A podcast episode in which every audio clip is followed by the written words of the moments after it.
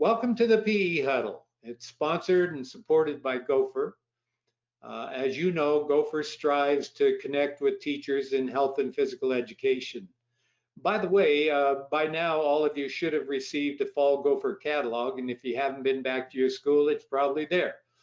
Uh, but if you have, if you haven't received one, you can always get one quickly by going to gopher sport dot com uh, back uh, slash catalog. So uh, make sure you get a look at the new catalog. It's thick as ever. Um, the Gopher team and I have been writing and uploading uh, the Dynamic P E ASAP middle and high school content, and that's news, okay, news. Um, we've got uh, K through twelve uh, lessons in units now. Online are twenty-eight new units of instructions for seven through twelve with over two hundred fifty lesson plans. The units range in length from one to three weeks. Take a look at dynamic P E A S A P dot com. Click on the secondary button and view your desi desired units of instruction. So we're excited about that. In next month's huddle, we'll talk more about the secondary units and how to develop your school curriculum that includes standards and outcomes to guide your program. Well, we titled this month's huddle, Getting Out of the Starting Blocks. Think of a hundred meter race.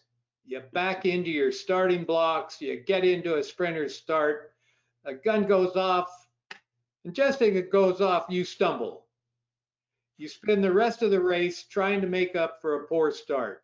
All right, all right, I know you know where I'm going with this. But the first, if you don't start that year off correctly, it's going to be a battle the rest of the year. And so the first lesson in, in the D P E ASAP lesson plans is always orientation and class management. Uh, and with a lot of time devoted to practicing management skills. Class management, and I'll say this over and over, is a learned skill. And it takes time to shape student behavior. Just like any other skills you teach, it must be practiced on a regular basis throughout the year. In fact, in my eyes, the most important thing a teacher accomplishes is socializing students and preparing them to work in group settings. I remind you, if you can't manage student behavior, you can't teach students. Take charge early, make your expectations clear, and reinforce desirable behavior. In other words, don't stumble coming out of those starting blocks. And on to our guests. I'm so excited to have these three people with us.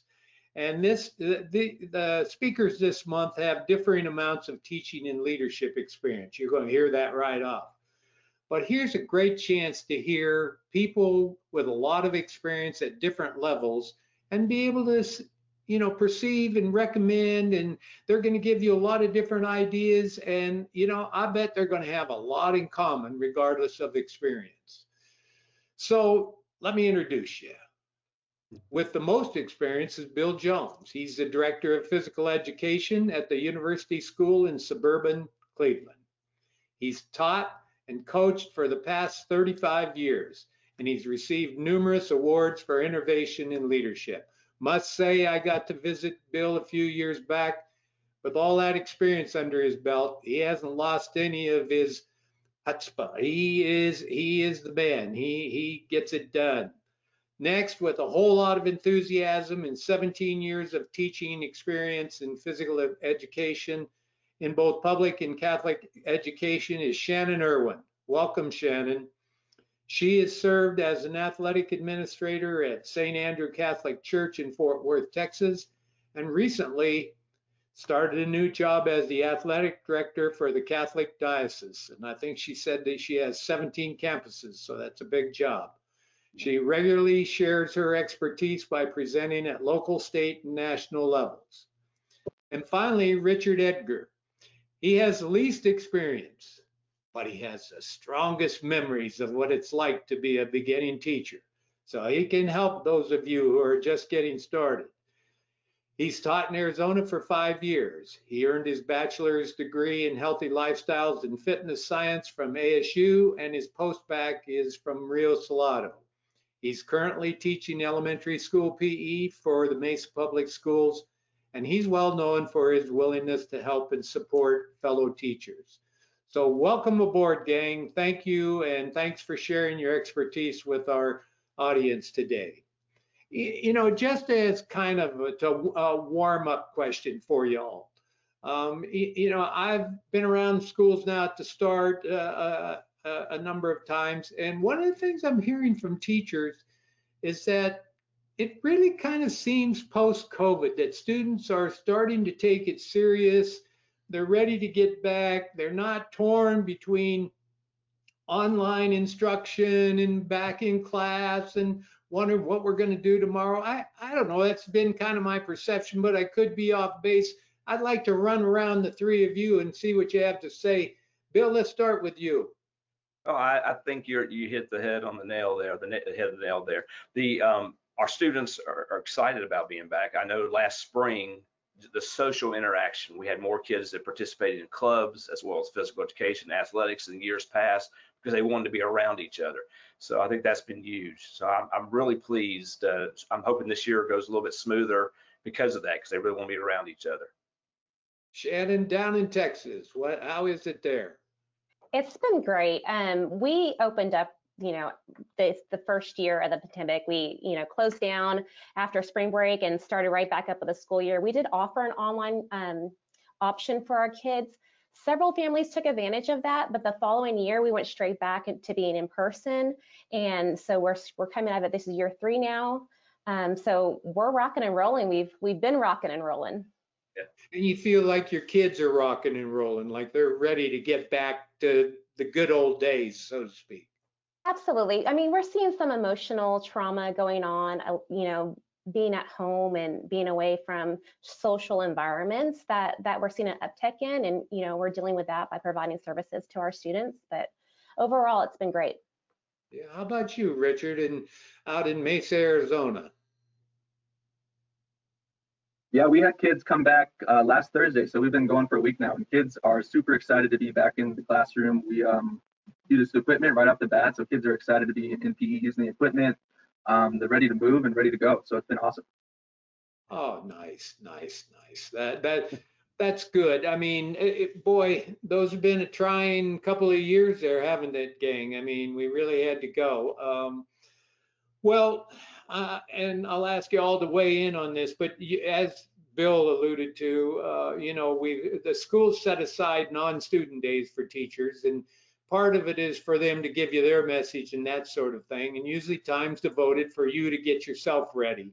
And I, I want to concentrate, uh, you know, in this next discussion about how you prepare for the school year and what kinds of things should teachers be doing to get off to an effective start, and and uh, what types of things you focus on to make sure heading into the school year uh, you're not stumbling out of the blocks. Uh, Shannon, you want to lead off with that one?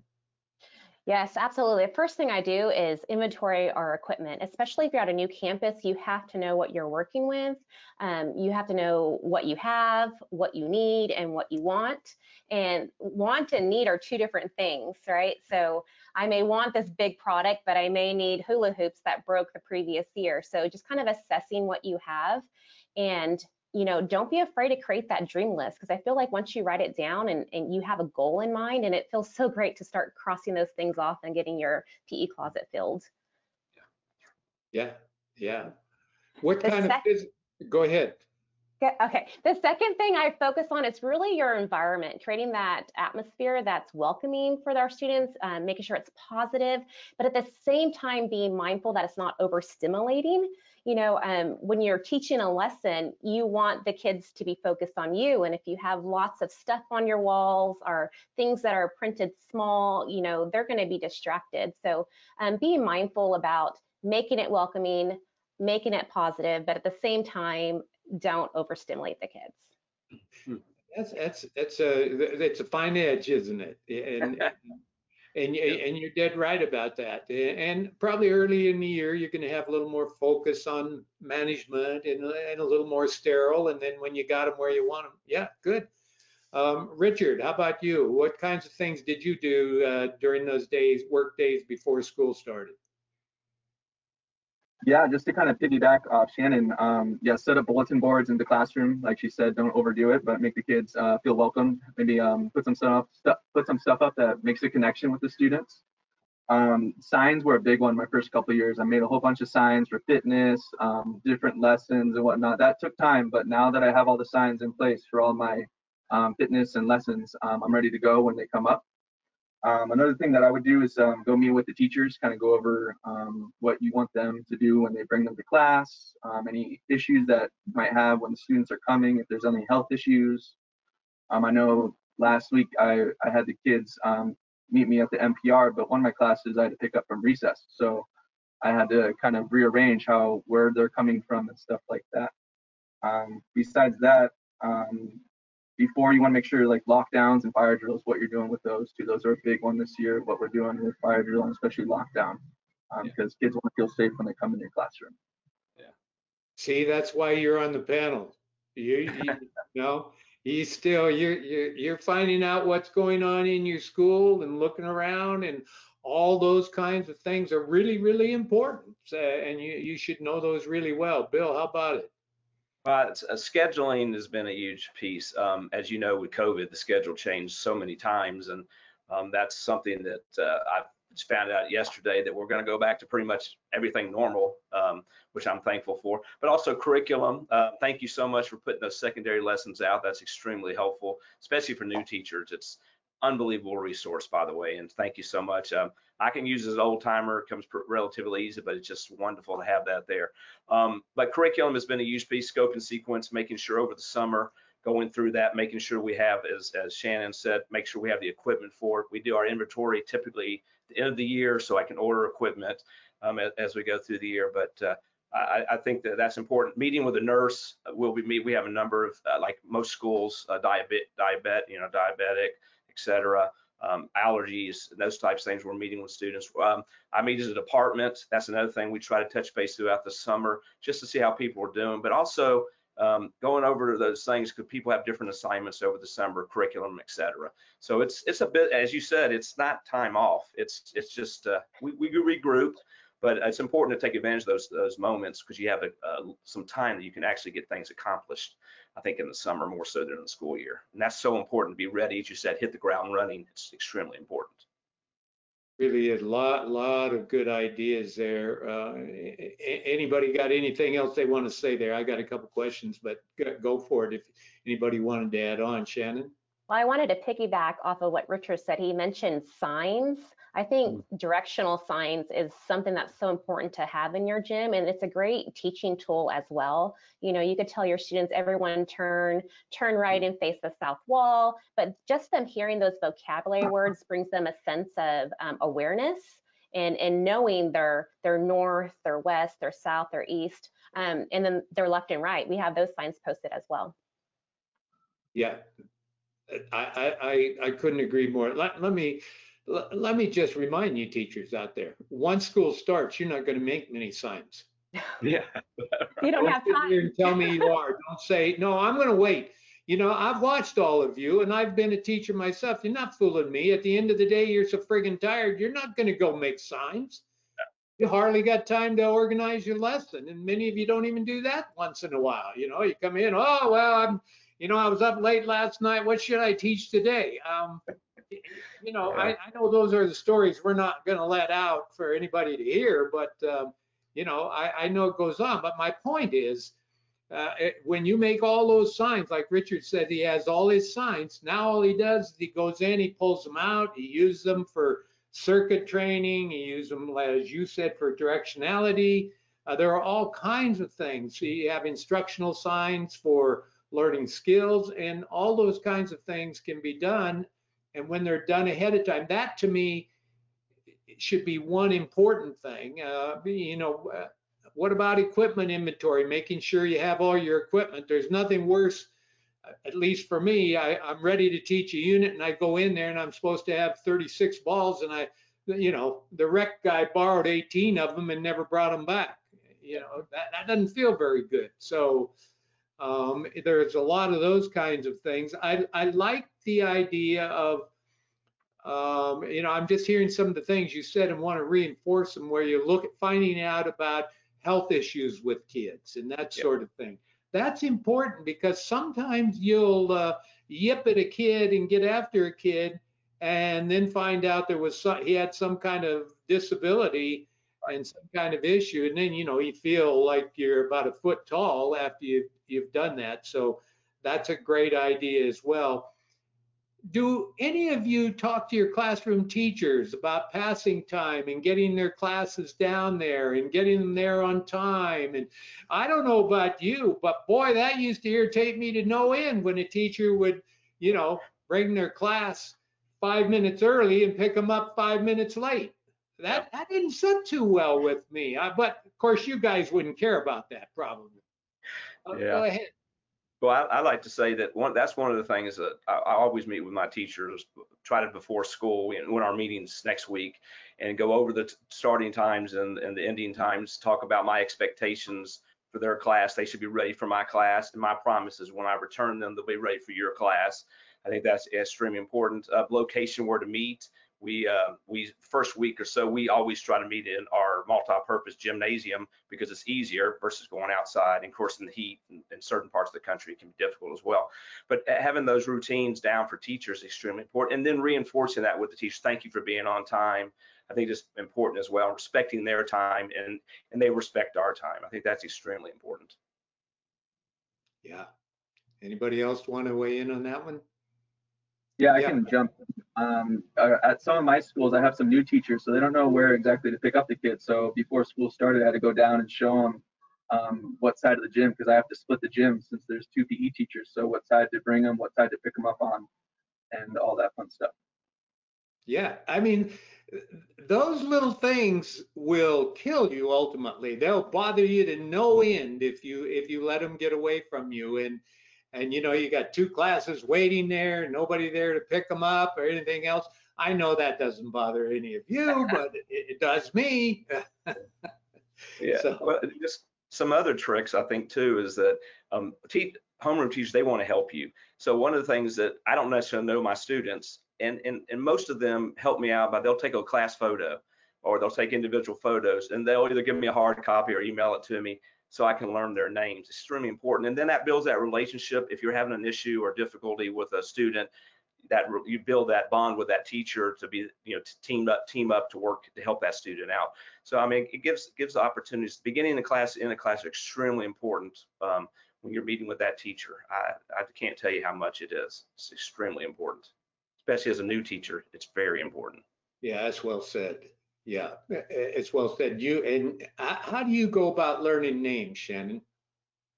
We do a lot of um, icebreakers um, at the beginning of the school year, just to get me familiar with their names. Now they come to me with, I don't see them that often, so um, like once or twice a week, and so they already know each other. They know their classmates' name, but I don't know their names, so we still play those games. And they may be like, "Well, we already know everybody." I'm like, "Well, that's great. I don't know everybody, so we're gonna play the game anyways." And so I have a couple of my go-to favorites.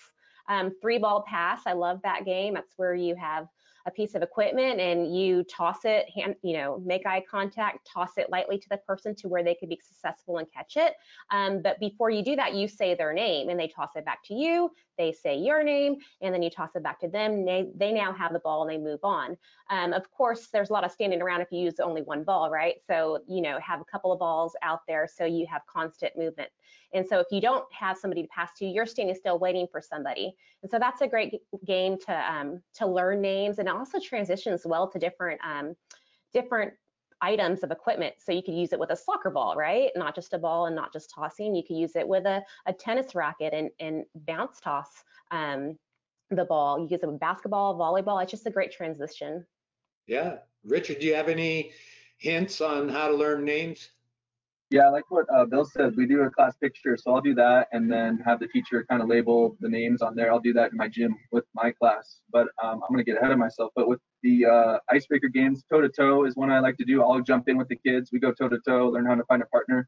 I introduce myself, they say their name, and then we go toe-to-toe with somebody else. We move around the room, go toe-to-toe, toe-to-toe with someone, so that gets me involved. Uh, they say me, uh, they see me participating with them, and I get to learn names as I go. But I'm one that I have to say the name a bunch of times, so if I learn the name, I'm going to say, hey, good job, Haley, freezing, when we do that. So I'll say it a bunch and then I'll get it down. So Yeah. Well, you I and I on the first two weeks.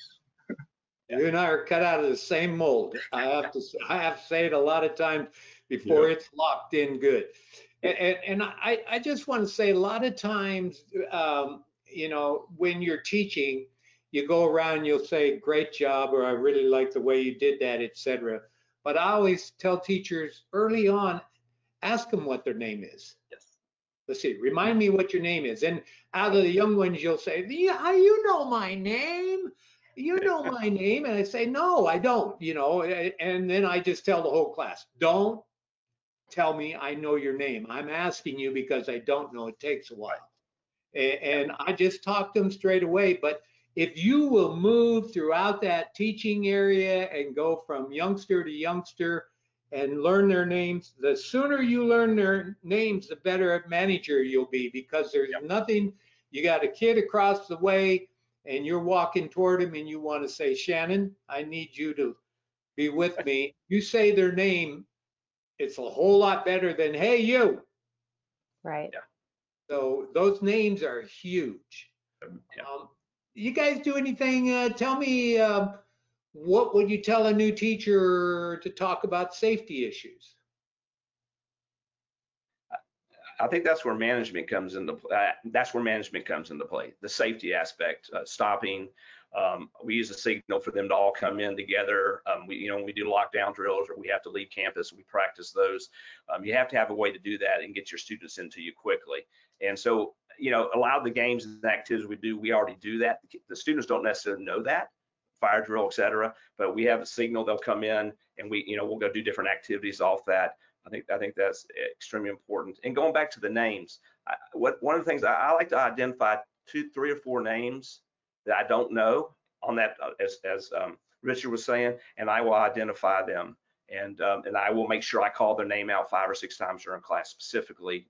Um, you know, I like the way Bob stopped in good personal space, that type of thing. I think that's extremely important. But safety is very important. We, we raise our hand, they come into us quickly, then we, we go where we need to go. Good stuff, you guys. Good stuff. Um, I, I'd like you, I, I'd like to ask you to give me a little teacher talk here. It's the first day of class, and you're meeting your class. I know, let's let's assume you don't know every kid in your class. Uh, you know, if you've taught thirty-five years and you've had these kids from, you know, six years, you know a whole lot of them. But let's assume it's the start of the year. And to be honest with you, kids slip and, and forget, et cetera, et cetera. So I'm going to ask each of you, as you meet your class, to give me, uh, you know, anywhere from fifteen to twenty seconds of teacher talk, just like you were talking to your class right now. So Shannon, tear off into it and give me a little teacher talk. You're just meeting your class for the first time. Awesome. So when they come to me, they enter and they get into like boy-girl lines and they stand and they're looking at me and I'm looking at them, of course, with a smile on my face, right? I don't want them to be scared of our environment. So I always put a smile on. I never understood why some teachers say don't smile to Christmas. I think that it's important for kids to know that you care, but at the same time, you know, you have to be firm and, and have expectations for them. But with a smile on my face, I say, hey, team, and I wait. And if they've had me before, they know to reply back, hey, coach, and I'll probably do that again so more kids will catch on. And then I'll go, hey, hey, team, and they'll respond back, hey, coach.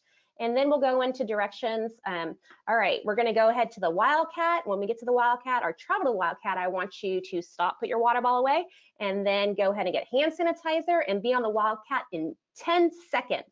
And then I'll give them a countdown and they get to the Wildcat. And then, you know, we move on to our instructions there. Um, of course, we're in Catholic education, so prayers first, so we pray, and then we'll move on to um, a quick activity, something that doesn't take a lot of equipment, um, and then move on to our lesson.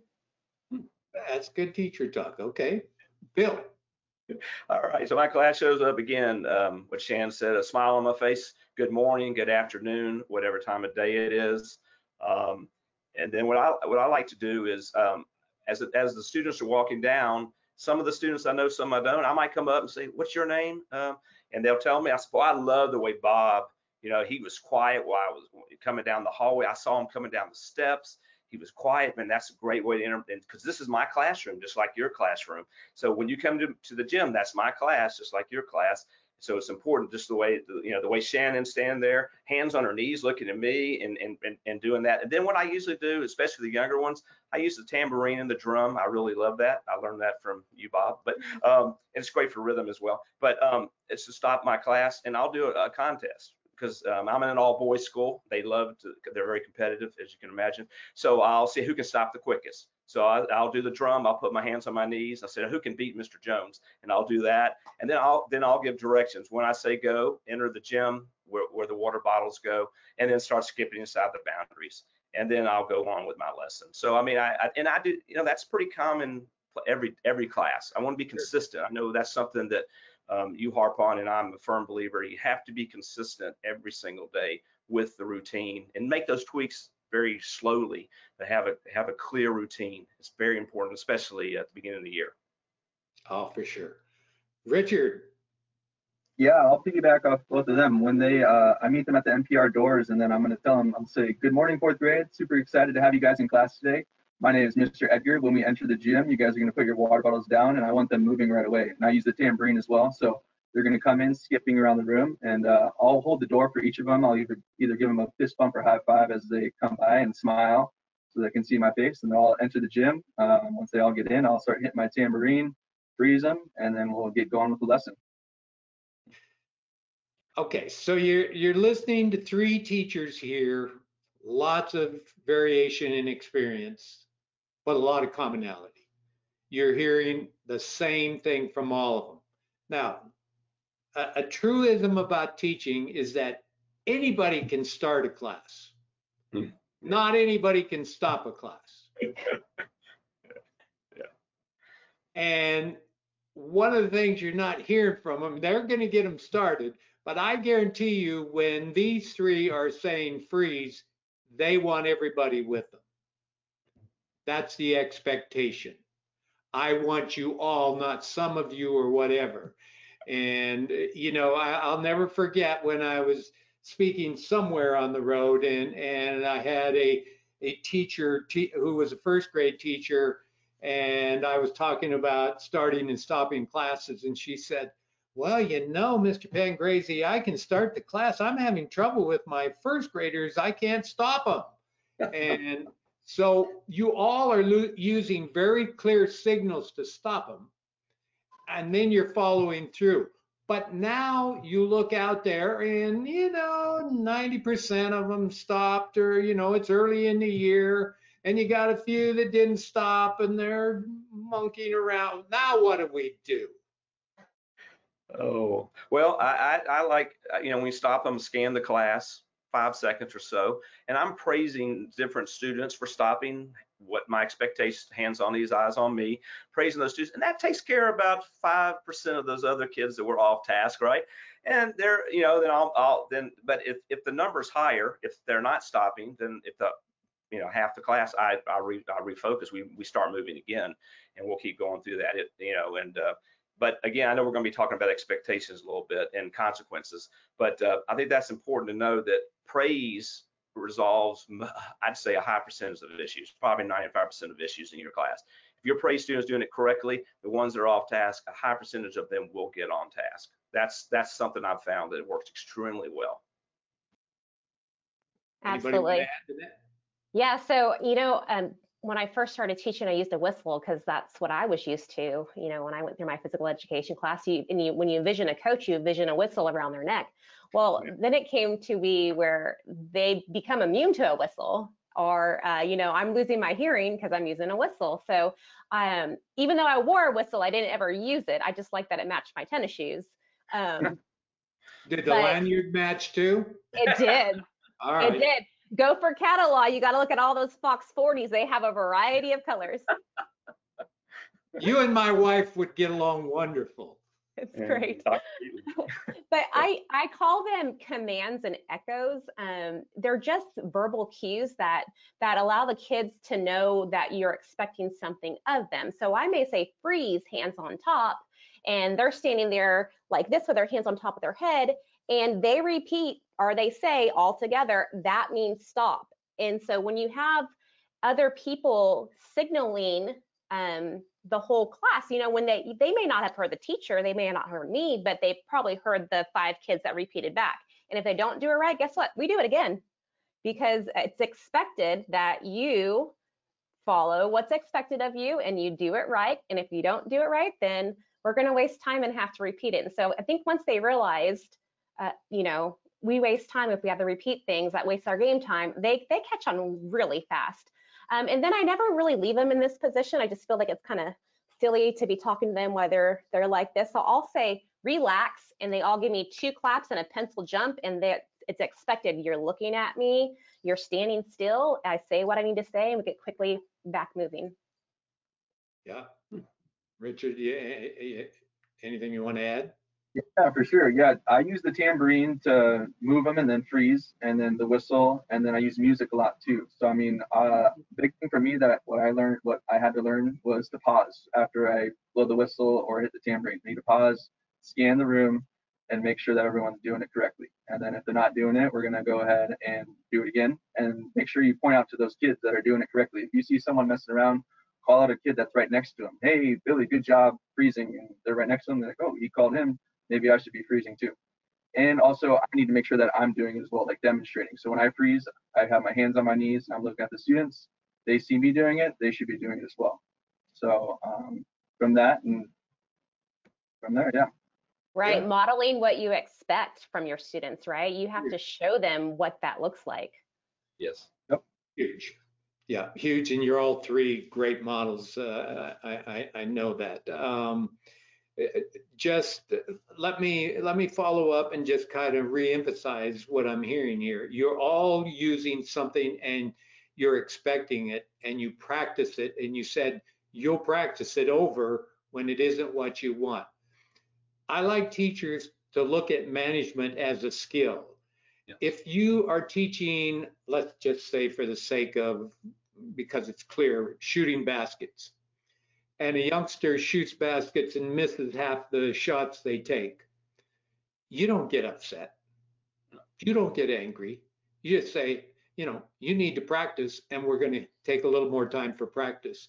The same way you need to deal with management is not get angry, but practice it and say, we're going to practice it and do it, because it is a skill. And if we don't have good management skills, it's like telling some, a bunch of people and putting them on the highway in a car and say, you can drive wherever you want. Doesn't matter. You go whichever way, turn whenever you feel like it, just do whatever you want. You don't need to follow any kind of order at all. It doesn't work. You know, society is dictated by the lack of mayhem and the emphasis on organization. So just think what you're doing for your kids when you teach them and manage them early on. So good on you. I thought that that, that was a lot there, and there's it, it, it's great stuff uh, when you're practicing those all the time. Uh, and and I, I, I just want to have each of you talk a little bit about routines, because I think, Bill, it was you that said it, but kids love routines. Yes. It's us that get bored. Yeah. Okay? Because you tell it a hundred times a day. And you, at the end of the week, if you have eight classes, you've seen forty classes, you've said the same thing over and over.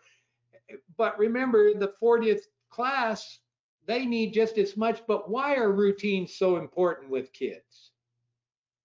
Well, I mean, it, your classes are efficient. Um, the kids are more active. Um, they they're more joyful, um, and uh, those activities they they enjoy. And the younger they are, typically uh, repeating uh, Charlie over the water, or galloping ponies, or what time is it, Mister Fox? Whatever example you want to use. I mean, those are all routines on a on a line, in a circle. Um, And, you know, I, a lot of times I, I'll do two or three introductory activities. I can do them in like three or four minutes. I mean, because they're, they're so efficient and they love it. And then we can go on into fitness and then go on to the skill focus. But I mean, you know, when you do routines, you're setting yourself up for possibly the lesson today, maybe later in the week, maybe for a game that you're going to be, that you're going to be introducing the, in circle formation, or whether it's a line formation. So you're setting, you're setting yourself up for, um, being successful. And uh, and I know one of the things, spacing is so important. I mean, spacing is unbelievable. And athletics is important too, so you can relate it to that as well. Um, students really pick up on that. But uh, manage, management, soaking routines are are, are are tremendously important. And and and you both Shannon and Richard said it. I need to demonstrate it. I need to demonstrate what it looks like to hustle and fall in on a circle, hustle to get a piece of equipment, hustle to get online, and then and then those students that are doing well, you can praise them doing the same thing. I think. Again, we have the opportunity to really build our students up in our in our in our environment. Yeah, yeah. Um, it, it's so true, and and remember, routines save you a tremendous amount of time and allow you to put much more emphasis on activity and and instruction and having kids participate well. And routines also establish a sense of fairness in the gym. Everybody has the same expectation. You know, I have a saying uh, that I always teach classes, and that is that nobody's special. You're all special. And I don't want you standing out like a sore thumb in my class. I want you to realize you're special and just be a part, because everybody else in here is special. Um, and so I often tell them that. Um, let's talk about expectations. When you look at your kids, um, you look out there, what are your expectations for all the kids in your class? Richard. All right, now I'll jump in. You want, when they come in, I'll be there you go, must be somebody at the door. Yeah, so when my com kids come in, uh, I like to freeze with my hands on my knees and their eyes on me. So that's one big expectation that the kids have. And if they're not doing it, I'll go give them a quiet warning. Um, and then if we move again, I see them not doing it, they get a little uh, reflection. They'll have to go to a timeout. Um, another one is that they're not talking while I'm talking. That's um, if if I'm not talking while they're talking, they should not be talking while I'm talking. So if I'm giving them their, that respect, they should give it right back. And um, you know, dressing out, making sure that they have the right shoes and the right clothing on for your class, um, stuff like that. And using equipment, you want to make sure that they're being respectful to not just the teacher, but to their students and using the equipment correctly. So there's a whole bunch of things um, that'll come up as you're getting into different lessons and stuff like that, what um, kind of consequences and stuff like that. But you want to make sure that they're using the equipment correctly, um, being respectful of yourself, and being safe in the classroom. Shannon? Yeah, so respect is so big. I, I feel like that's my soapbox. I'm constantly preaching that because I think that, you know, um, just because we're a Catholic school, sometimes we don't act very Christ-like, right? So it has to be, um, you know, taught and expected, but we can't just, you know, talk poorly about ourselves or other people or mistreat our equipment. So I always tell them you have to have three things about respect. First, you have to respect yourself because God made you, and um, He loves you and I love you, and I want to make sure that you're not saying anything that's going to put yourself down. Oh man, I stink at this game, right? Oh, I can't do that. So respecting yourself first, and then also respecting um, your friends and other people, and then of course respecting our environment. And I think that eventually, after saying it and saying it and saying it, um, they, they start to get it, and then you know, it just makes the whole environment in our gym just more positive when it feels like a safe place for everyone to be, for everyone to be successful, even if you're not the best rock star athlete. Um, you know, P E to me is really for everybody. It's not, it's not athletics. It's, it's everyone has the opportunity to play. Yeah. Yeah. Yeah. Yeah. With with ex expectations, one of the things that, and again, it took me some time, um, is intertwining that into my lesson. I know it's in the orientation week. Um, And what I mean by that, when they come in, you know, we're doing an activity, I blow, I blow the whistle, tambourine, freeze, whatever whatever uh, signal I'm using to freeze them, um, and, and I praise that behavior. And then I'll move them again, and I'll start praising Shannon and Richard for moving in good general spacing. And when I'll, I'll do the tambourine, Bob, I love hands on these, eyes on me. Uh, when I say go, please crisscross applesauce. So, that, and I'll, I'll keep, I'll do that for the first week, week and a half, you know, following directions. Um, you know, stopping on the signal, uh, being spacing so important uh, as as we talked about, and then the, to piggyback on the respect. That's our biggest one: respect yourself and others. Um, basically, the fourth grade we have a few more, and Richard and Shannon kind of hit most of those. But for our uh, for our fifth grade and above, we only have one expectation: respect yourself and others. That takes care of everything: equipment, how you handle yourself, um, um, et cetera. I think that's very important, but I think practicing it within the lessons, intertwining that and letting them know what it is. Freeze, you know, I like the way you're following directions, you freeze, eyes on me. Um, I, when I say go, hustle, get a piece of equipment, they see me demonstrate it, they come out and praise those students as they're doing it. I think that's extremely important to intertwine that. And again, it takes a little time, and but I think that's very important, especially the first week. They, they hear it over and over, and then as the year goes on, I don't have to touch on it as much. It's just, it's second nature. Right. You're listening to three teachers here who aren't going to allow anybody to disrespect them as well, and that's part of that's part of the whole game. That's an expectation. You know, I I, I wanted to say a word about praise. Uh, and, you know, praising Johnny uh, for doing something great, and you want Michael to pick up on that praise and shape himself up. Um, that works really well when you uh, do it verbally and out loud, works really well up through about the fourth grade. And then when they get into fifth or sixth grade, you're going to have to start delivering that privately, um, because it, sometimes they'll resent it or get embarrassed Um, in front of their peers, and you know, you're the teacher's favorite, and you know, he doesn't say anything to me, et cetera. So one of the things you want to see as you're getting, you know, from fourth, fifth grade on up, is start to move your praise. That that open verbal praise to kindergarten. You know, you tell one kindergartner, you'll have thirty-two doing the same exact thing. It works beautifully. But when you get up to the older kids, then you're going to gradually massage that over to where it's delivered privately and not publicly. Uh, and the only person that needs to hear that praise a lot of times is the youngster you want it to go to.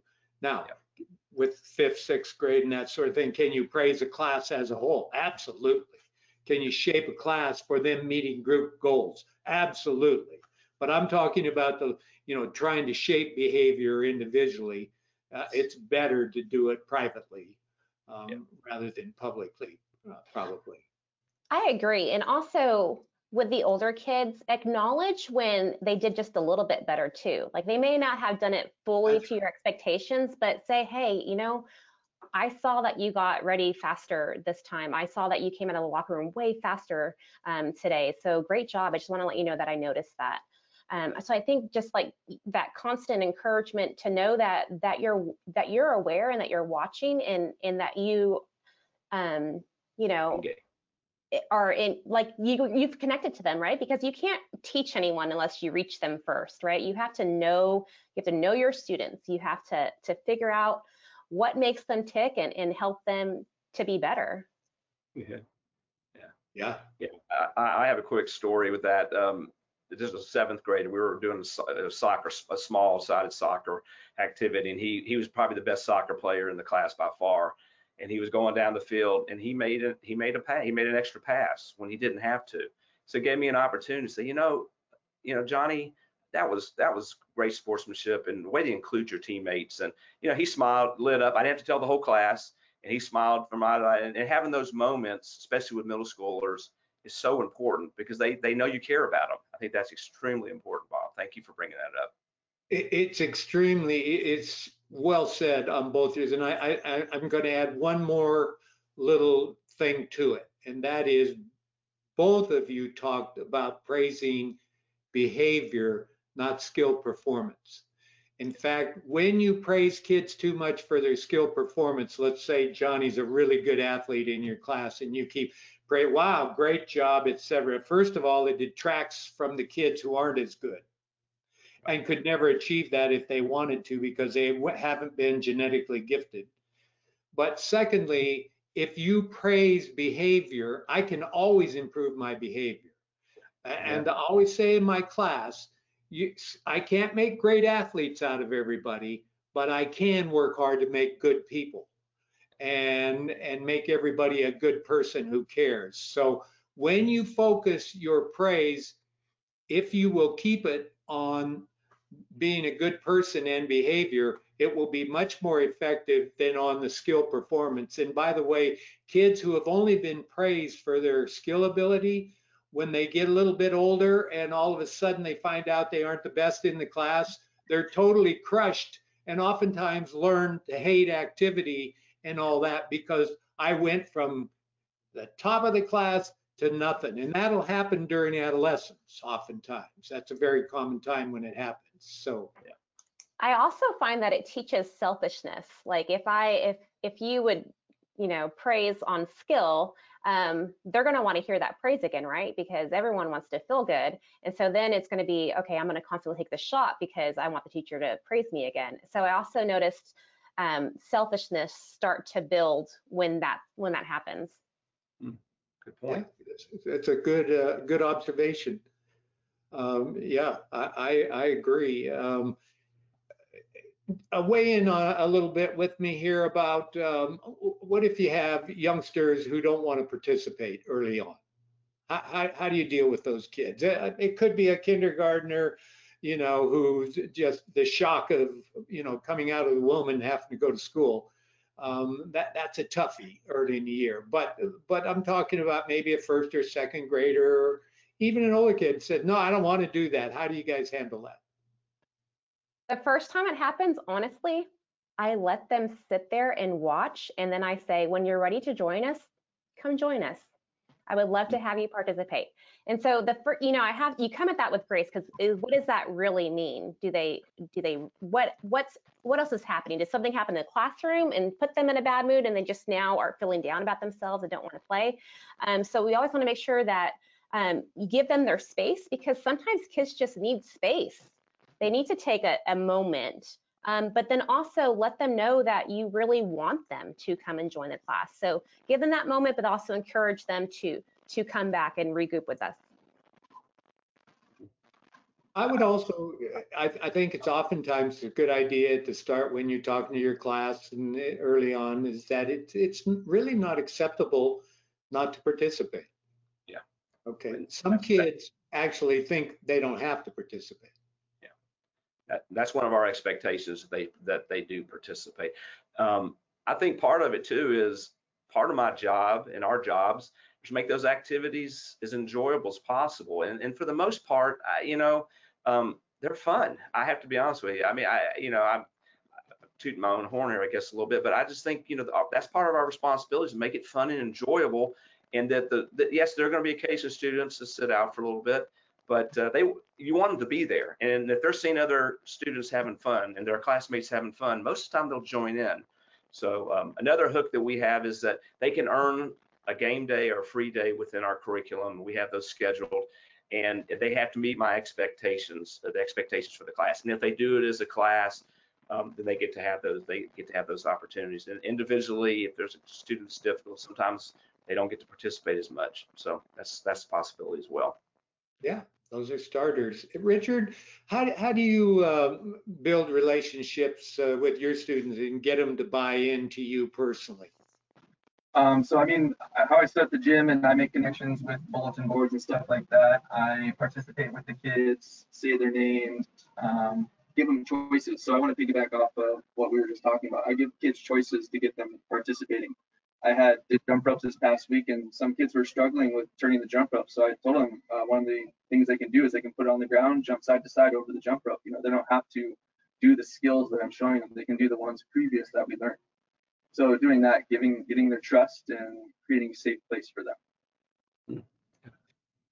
Yeah, I, and I love that, and I, you know, I can tell you're all that way, and, and that's really neat. You know, I, I I remember hearing a teacher say, I don't care whether the kids like me or not, it's whether they do the stuff and perform. That's all I care about.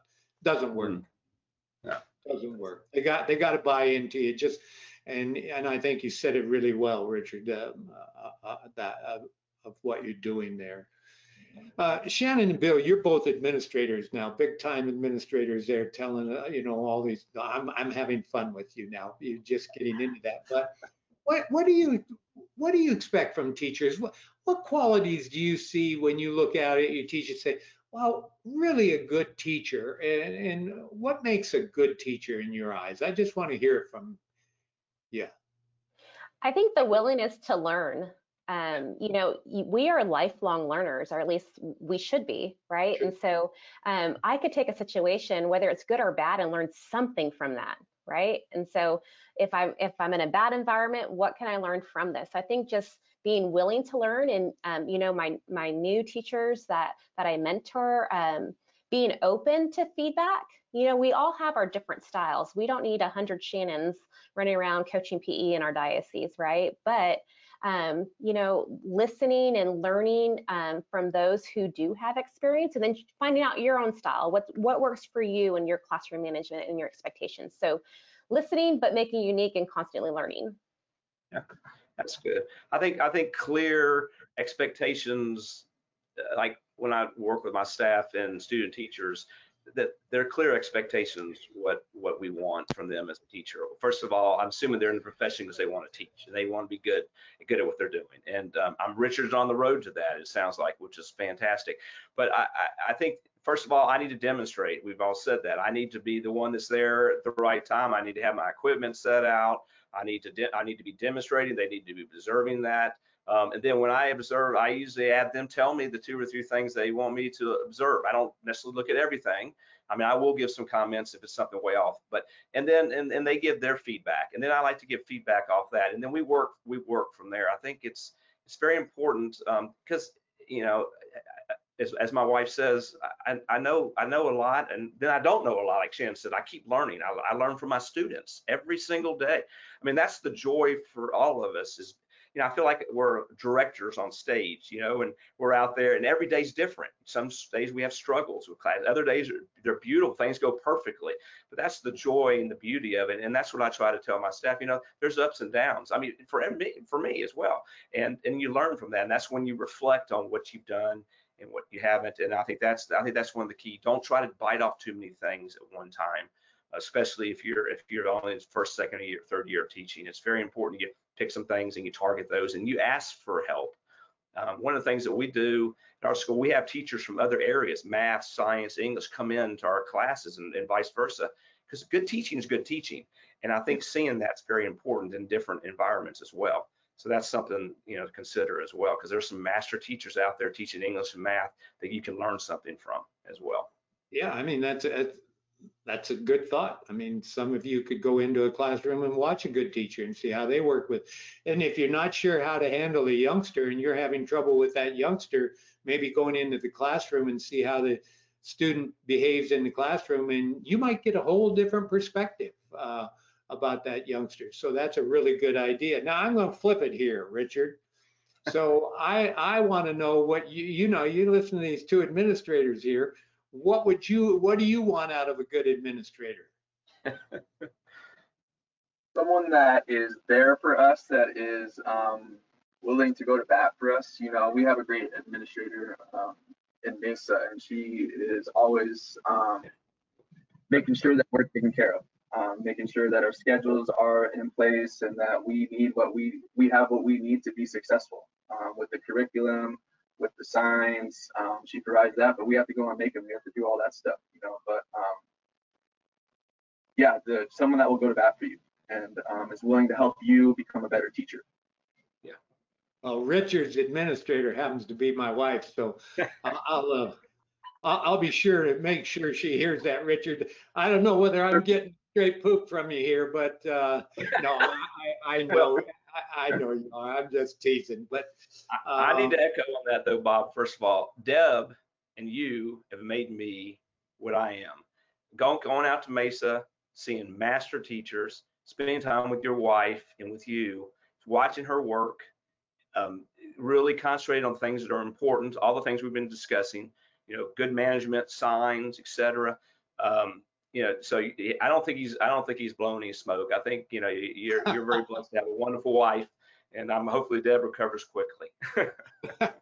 Well, thank you. Those are kind words, and and those are good words by all of you.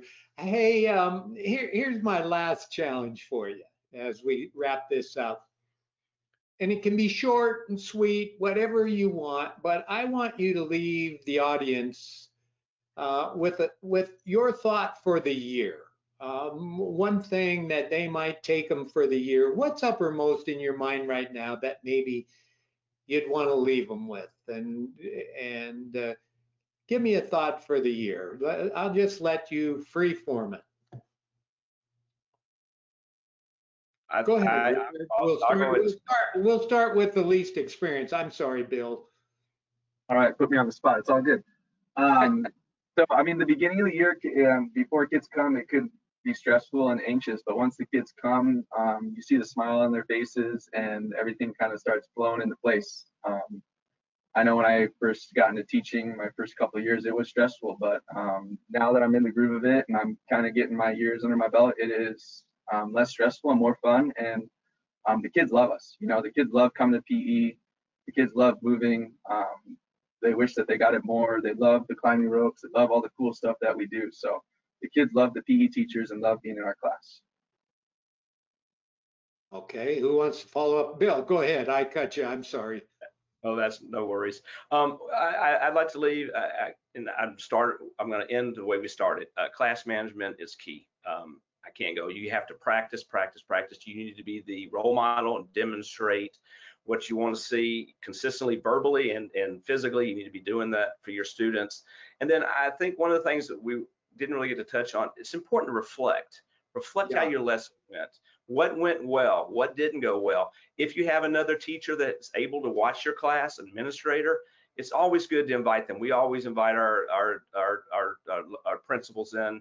Um, and other teachers in to see. I, it's important to get feedback because they'll see something that we don't see. And uh, and I have a decent staff, and I have my staff members come in and give me feedback, and vice versa. So we try to do we try to do that um, in a non-threatening way. I think that's very important. But class management, no, you're going to have to practice and reflect on reflect on what's what went well and what you'd like to work on.